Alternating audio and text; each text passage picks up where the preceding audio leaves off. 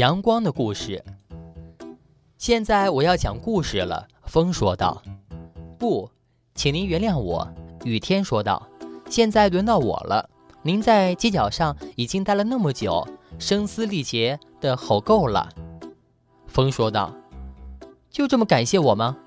我为了您，我得在人们不愿和您打交道的时候把伞吹翻，甚至把伞吹折。”太阳说道：“我来说，请安静。”说这话的时候，太阳正光彩夺目。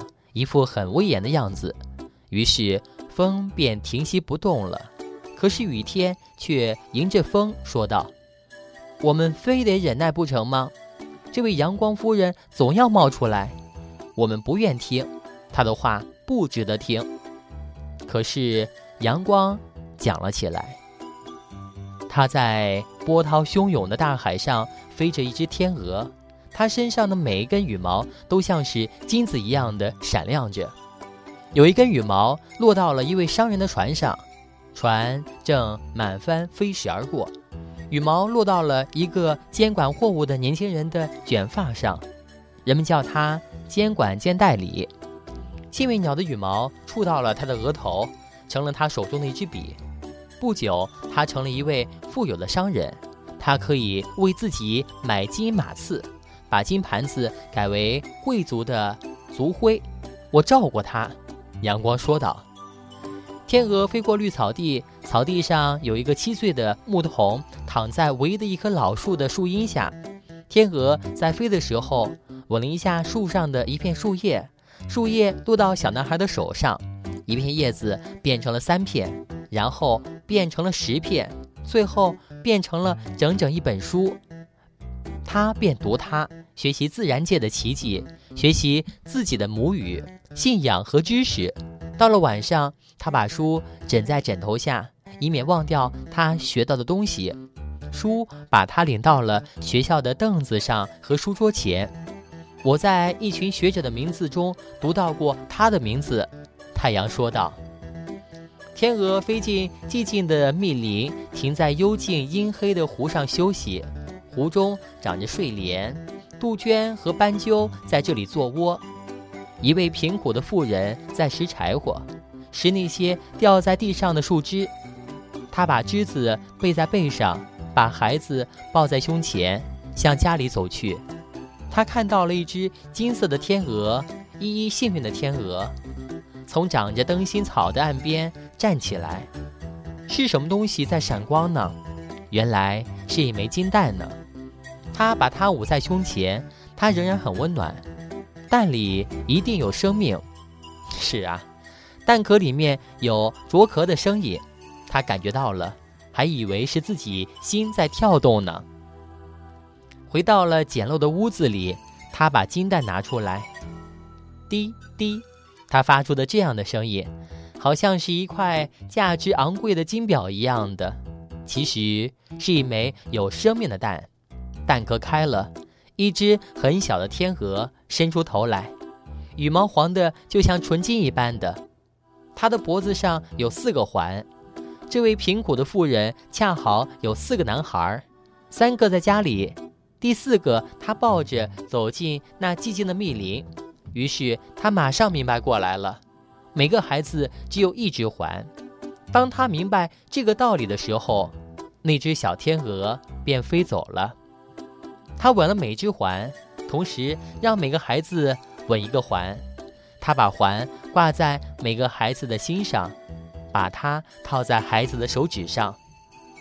我看见了，太阳光说道：“我看到了后来发生的事情。一个孩子跑到了泥地里去了，用手抓起一把泥，用手指捏捏搓搓，泥就变成了一个找来金羊毛的亚森的形象。”第二个孩子马上跑到草地上，草地上开着彩色纷呈的花朵，他摘了满满一把，他把这些花捏得很紧，花枝都被挤了出来，溅到脸上，弄湿了环，刺激他的思想，他的手。若干年后，大都市里的人们都在谈论着这个伟大的画家。第三个孩子把环牢牢地含在嘴里。环发出了响声，这是心底的回声，感情和思想升华成了乐曲，扶摇直上，像是歌唱的天鹅，然后又落下来，像天鹅钻入了深深的海里。他成了音乐大师。现在每个国家都在想，他是属于我的。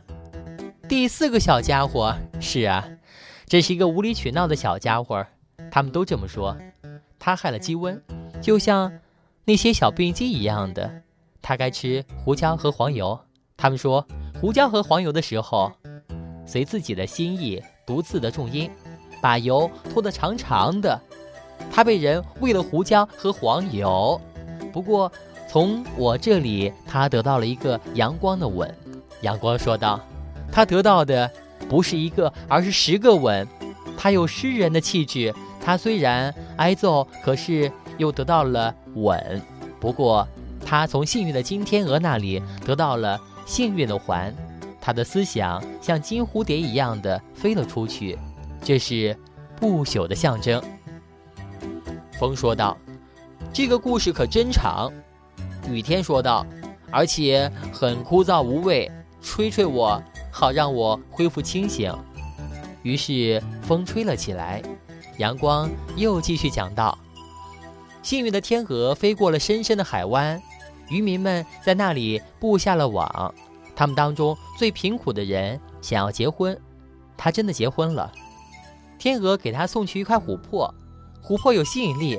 把心吸到了家里，琥珀是最好的香料，发出一种像是从教堂里发出来的香味儿，是具有上帝气质的香味儿。他们得到了名副其实的家庭幸福，对那小小的天地很满足，于是他们的生活就成了一个完整的阳光的故事。风说道：“让我们停下来好不好？